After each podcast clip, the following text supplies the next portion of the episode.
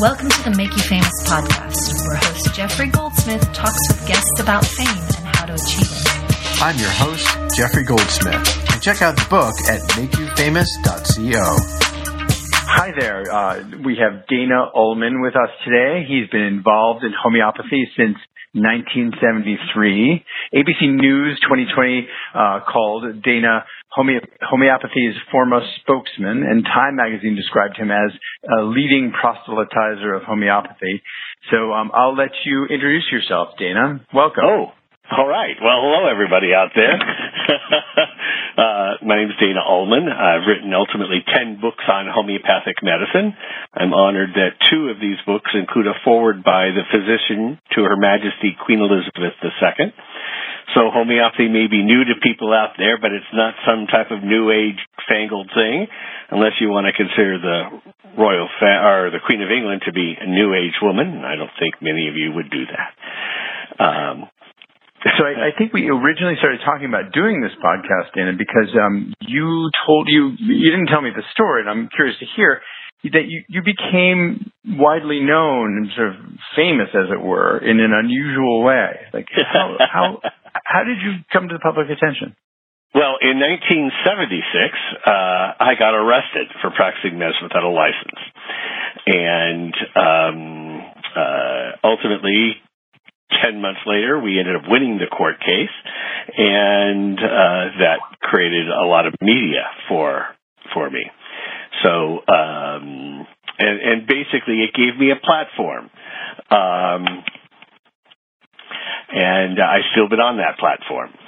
Um, though I did, it did change my life professionally because instead of going into practice as I, although I am in practice now, um, uh, I ended up going to the School of Public Health at UC Berkeley and getting my master's degree and uh, decided to work for several decades on uh, not just writing 10 books and publishing 40 and writing in medical textbooks, including ultimately four medical textbooks, uh, a chapter on homeopathy, um, uh, instead of practicing, I worked on educating and health policy issues and ultimately mm-hmm. changing the world. so that, that, that's quite a, that's, it's, that's what everybody wants to do in some way. So, you know, was that, uh, uh, it, it brings to mind the expression to, um, it's better to, um, ask forgiveness than, than permission, right? You, you went and practiced medicine without a license. And then you, tell me why. I mean, what, what, what, what, what motivated you to do that, and, and how did you win the court case, and, and what kind of press did you get at that time? Right. Let's focus right, on that for a moment. Well, yeah. you know, I come from a medical family. My father is a pediatrician with a specialty in allergy, and it's a little ironic mm-hmm. that his mm-hmm. specialty would be allergy because in allergy, uh, they give you small doses of that which you're allergic to to help up help build up resistance to that particular allergen. And it's a tad karmic because that principle of using small doses to build up the body's immune system to what larger doses may cause derives from homeopathic medicine. Uh, right. And so, um, my bottom line is, is I didn't actually purposely seek to be arrested. That was not my goal or intention. Um, mm-hmm. I knew that was a possibility. Um, and in fact, uh, what ended up happening, I was living in a household of six people, uh, four mm-hmm. women and one man, and the guy sort of did, the other guy didn't fit in well. Um, he was a libertarian and had a nine to five job and he was sort of what you might call a hyper rationalist, and he was skeptical of homeopathy. I have no problem with anyone being skeptical. I even asked him if he, I challenged him even if he wanted to do an experiment on himself. Uh, where I would give him a homeopathic remedy, uh, and he refused. But so when he moved out of the house, he wrote a letter to the medical board saying that I was uh, hanging out with people involved in yoga and bioenergetics and the like, and heavens, preying upon Murgatroyd. yeah, heavens, the Murgatroyd exactly, and preying upon uh, Berkeley types. Uh, you know those people with advanced degrees. You know, you know they're they're so easily preyable, and um, and and ultimately they sent out an agent posing as a patient And it's the only time in my life I actually ever had a sense that the guy was an agent, and I asked him directly uh, if he was an agent, but then didn't even give him a chance to answer. And I simply said, "Well, you know, I'm not a doctor. I'm not doing anything illegal." Um, and he came in, and I ended up taking his case and giving him a homeopathic medicine. He came back a week later, uh, saying that he was having a fever and I said, that's a very good sign. Um, it, it's suggesting that the homeopathic medicine is working. Uh, come back in a week when you're better. Here he was really trying to nail me, you know, of treating him when he's formerly sick, and here I was telling him to come back when he's better because the, the homeopathic medicine may have initiated a healing and that, that this acute illness was simply a part of it. Um, and then I gave him a second medicine when he finally came back the third time. Um, we ended up winning the case because my lawyer, who was had a special interest in alternative medicine, felt that there was a difference between medical care and health care, and that most of the laws that define the practice of medicine define the practice of medicine as the diagnosis and treatment of disease. Sounds mm-hmm. like that's what it is, indeed. But I, I made it clear, and my lawyer made it clear that I never said what disease he had. He told me what disease he had. He had eczema and he had a chronic cold. Um, ah. And I, I, I elicited his unique symptoms of these particular uh, syndrome of symptoms, and then I ultimately prescribed a medicine that, if given to healthy people, would cause these very similar syndrome of symptoms. Because the idea in homeopathy is, is in homeopathy we believe in evolution. And I know this might sound strange, but conventional doctors do not seem to believe in evolution. Because if they did, they would, ha- they would realize that our symptoms are our body's and mind's effort to survive. That our fever, mm-hmm. our headache, our pain, our high blood pressure, our various, even emotions and mental states are our body's survival methods. And they're, they're not breakdown. They're ways that our body is doing whatever it can to survive. And we've been doing this for tens of thousands of years. And, um, and instead of using drugs that counter go against the body's wisdom. In homeopathy, we look for a medicine that mimics the body's wisdom. So if you have a fever of a certain type, you look for a medicine that would create heat in the body. If you, so, if you, so, if, uh, uh, uh, oh, go, go ahead. Okay. And if they have diarrhea or they have a na- nasal discharge, you look for a medicine that creates that similar fever with diarrhea and a nasal discharge. And, and so by mimicking the body's wisdom, you strengthen the body. So ultimately, we said healthcare is not the di- diagnosis of a disease, but it's the treatment of a person.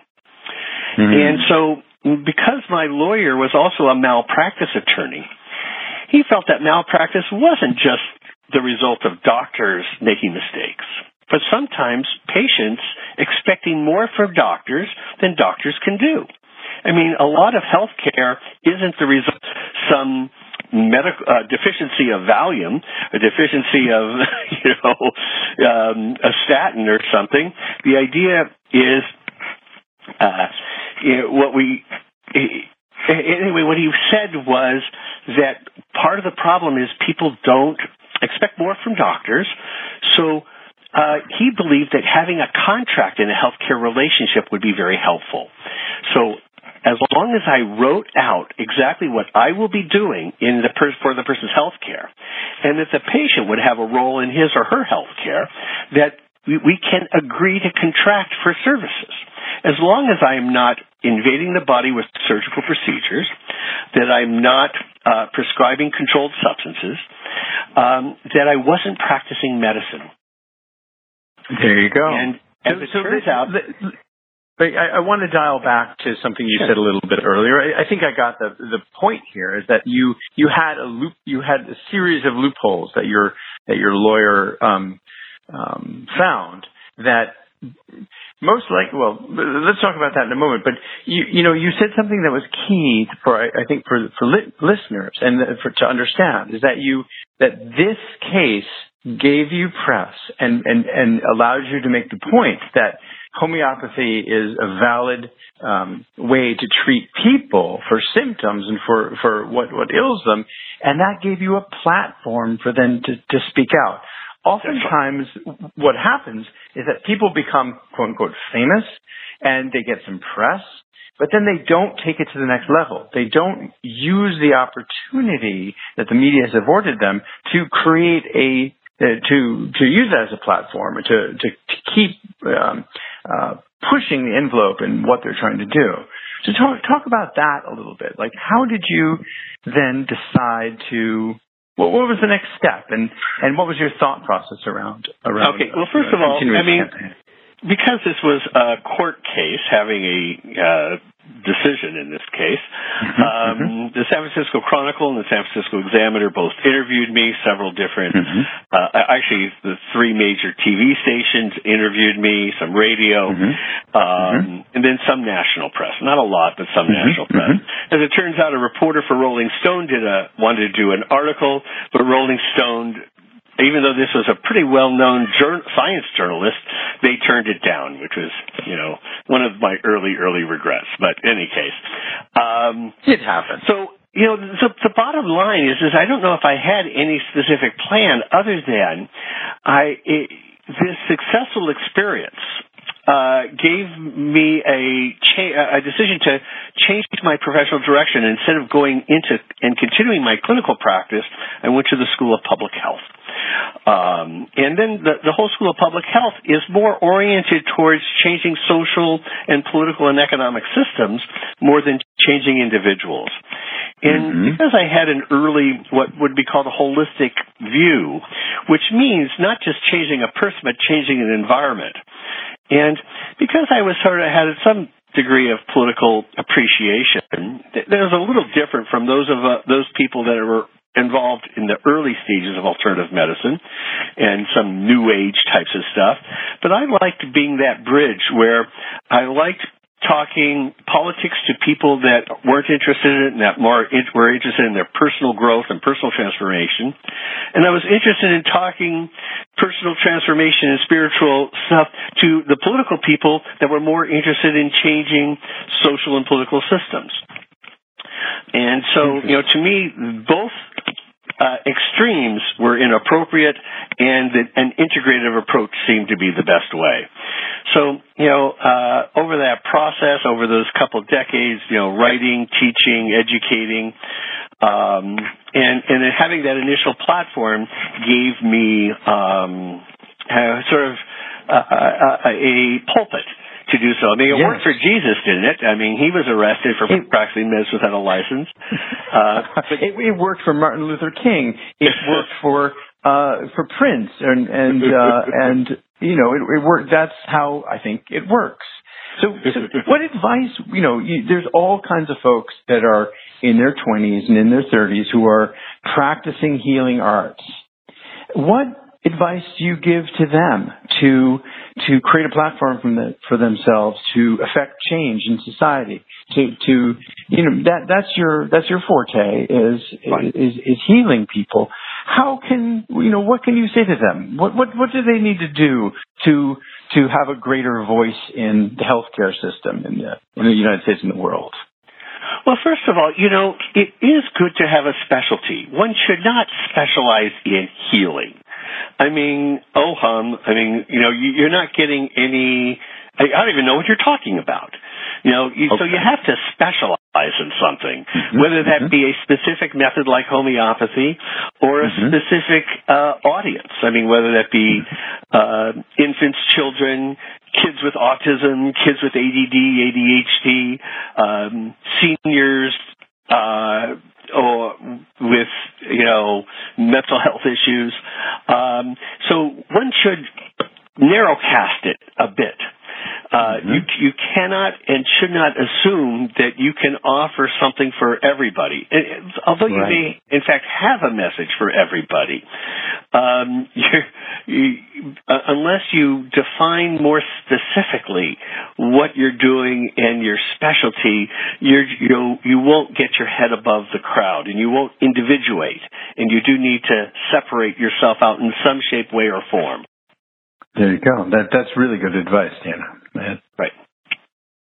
Yeah. Oh, okay. Well, that that's um because I think um you know, practical advice like that is super helpful if you're if you're having a career and you you know every, everybody wants to you know more um, followers and more you know more people to hear their voice, and especially if they're knowledgeable, right? And and I think what you're saying is that you know going deep uh, in a an area and becoming sort of an expert, then when you know journalists are going to want to talk to you because you really know what you're talking about. You're really going to be able to inform people. It's not, uh, you know, wanting to help people and be famous for that just in and of itself isn't enough. It, it's sort of an empty pursuit. But you know, if you really like learn your craft as you did, and then seek out um, uh, a, a, way to uh, create change, then you know I, I think that that's a valid reason to become famous, and and you know you're going to bring value to the world. Maybe some kind of right. I didn't really I try and become famous. I mean, it, it ended up happening because right. of this specific yeah. situation. And right. but then, I mean, it isn't enough to even just um, dwell on that because you know what I began doing is I began writing articles, uh, uh, began mm-hmm. writing books. Um, mm-hmm. Later began publishing books, began mm-hmm. uh, not not just books that I'd give to another publisher, but mm-hmm. I hooked up with a, a, a, local Berkeley publishing house called North Atlantic mm-hmm. Books, um, who was a small to middle-sized publishing company, and I'd bring them mm-hmm. an author. Um, and then we'd co-publish books together, and, and, over the last ten years, they've had their books distributed by Random House, so that expanded wow. their um, their reach and expanded then my mm-hmm. reach. And then of course began writing blogs initially for the Huffington Post. And, and and and by the way, you know, although some people say, well, my subject is too controversial, well, you can make that work for you. I mean, um, initially How? when I began writing for the Huffington Post, um, there were a lot of people that would read my articles and, and then write comments and attacking me and attacking homeopathy. But then that brought out the lovers. I mean, literally my first 30 articles uh, had on average 1,000 comments per article. Incredible. Incredible. So controversy really. works. Is it, but that's mean, the hallmark of your career. You, yeah, yeah, yeah. Be controversial, yeah. Yeah. Now, now, mind you, I'm also lucky in that homeopathy has a body of scientific research. Mm-hmm. And so I would draw on that. Uh, and also it has a fascinating history of, of both famous people and famous things that happened to it. And, you know, I, I always believe that whenever uh, I write an article, I have to get a person's attention. I, I not only have to have an important message, I have to, to that first paragraph has to grab a person. Mm-hmm. Um, and um, and then you owe you owe always in my writing, I try and highlight certain quotes or certain statements or certain studies or certain things, so I make those bold. Um, might even then repeat it at the end how important something specific is. Um, well, I, I, I, I could do that right now. So create controversy, specialize in something, write books. You're, you're giving people a formula for, for having great careers, Dan. I think this is super helpful well, you know, and it's more than great careers. I mean, it's having a life of meaning, having a, a life of impact. Actually, that's a better way of saying it. Having right. a life yeah, of yeah. impact. Um, mm-hmm. So, you know, and, and, to me, that's worthwhile. Um, okay. Uh, so.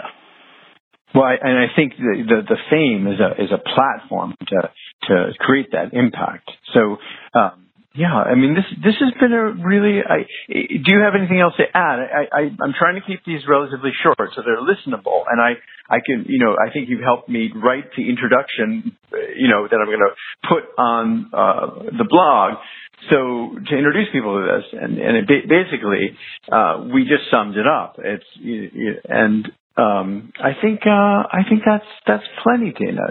Yeah, I, I guess I want to simply say is is that if you if you have uh, if you have onions or if you have shit in your life, compost it. I mean, make use of it, um, and and um, and then wear it as a badge of honor. Um, you know, some people try and embarrass me and saying, "You were arrested for practicing medicine without a license, weren't you?" And I said, "Damn right." there you go. Good, good, uh, good. good. We we we're closing it as we as we began. Well, All thank right. you very much, Dina, and we'll, we'll I'll see you around. Okay. Indeed. All right. Good All right. day. Thanks for listening and be sure to check out the book at makeyoufamous.co.